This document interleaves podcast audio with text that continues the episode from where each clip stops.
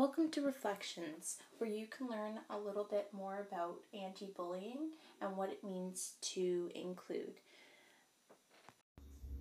Hi there, my name is Melissa, and today we're going to be talking a little bit about um, acceptance and um, the struggles of bullying as well.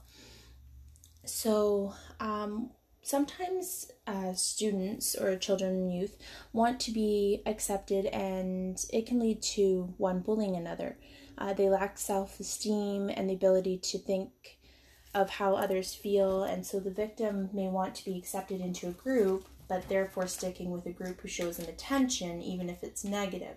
So the victim may be blindsided by the how the bully's actions are having negative consequences on them, and there may be also a push and pull of like um, the bully being nice to the victim, and then all of a sudden um, just putting them down for no reason, and then being nice to the victim, and then putting them down just to kind of draw them in and then push them back away, and um, so that they have that power and control.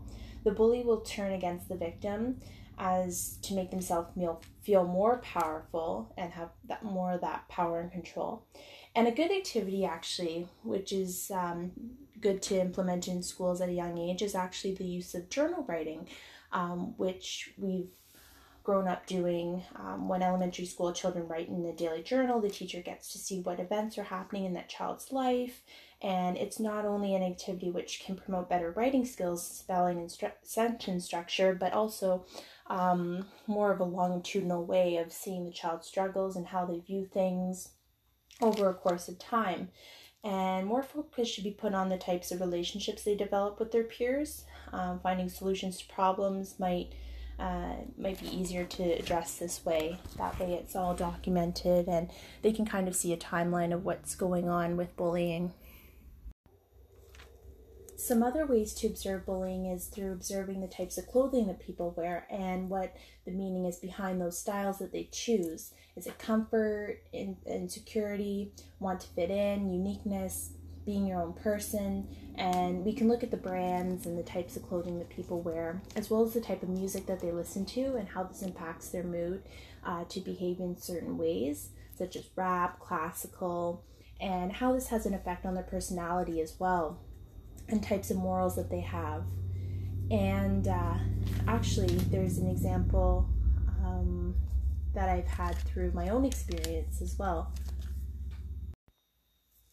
So, my own example is I was working uh, with some students, and the students were given a task to draw a picture. And one student scribbled in black, blue, gray crayon all over the page, and this showed um, that he was probably experiencing anger, aggression, and frustration types of emotions. And that came to mind when I saw the drawing. And then the girls in the class would draw pictures of flowers and sun smiling um, and rainbows and happy things. So the art of expression is um, very important in um, expressing yourselves and um, creating those pictures. I read a really good article um, in university called Voices in the Classroom Pictorial Narrative um, uh, Representations of Children's Bullying Experiences, 2006. And um, it's um, about teachers using and implementing the jigsaw method and to teach others about bullying. And it's to reduce hostility and building more comparisons and the lessons from the Jigsaw uh, classroom is how this method can get others to connect and reflect on others' ideas and points of view. And they can take other people's ideas into consideration and facilitating more empathy. So, Jigsaw's classroom is where um, the teacher gets each student to have a portion of the project, and each uh, student contributes their portion of the project, and the project cannot be completed without all the pieces to the puzzle and all the students' um, pieces of work. So it's interesting to also look at the students' clothing, as we mentioned before, and um, the symbols on pe- people's clothing or words may also convey what type of a person they are And so, example, if you saw a shirt with Waldo on it and you said, um, and it said, You can't see me, does he want to be invisible? Is it funny? Does he want attention? What uh, is the meaning of the clothing or what it's trying to convey? You can also ask students uh, if they get involved with school, example, sports teams, clubs, groups, and extracurricular activities inside or outside of the school. And you can look at the students' interests and do they like to be by themselves or work with others in a group? And um,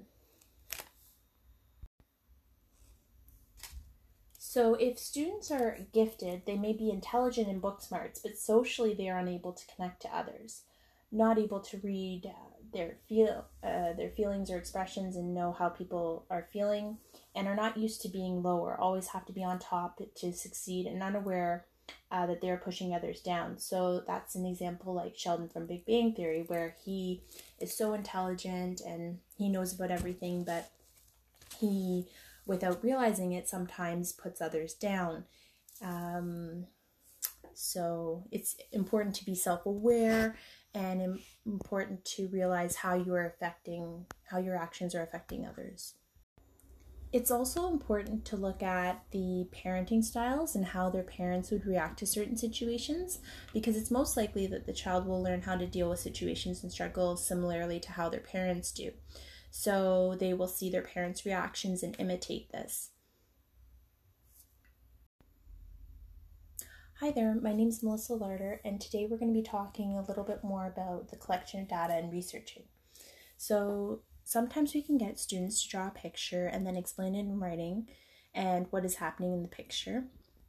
And then the researcher will try to identify what's happening before reading the description of what um, the child has written. We can also look into uh, what things mean in different cultures. So, smiling or laughing may not mean the same thing uh, in certain cultures. Um, sometimes it means um, things are funny, but sometimes it means that people are embarrassed about their behavior. So, knowing what type of background they come from and comparing different age ranges and seeing if they are correlated. So, seeing how they are the same and how they are different. We can also look into the child's attachment style and how they uh, their temperaments are towards situations such as direct, indirect, proactive, and reactive. And the poem that I had read earlier about the reflection was an indirect form of bullying.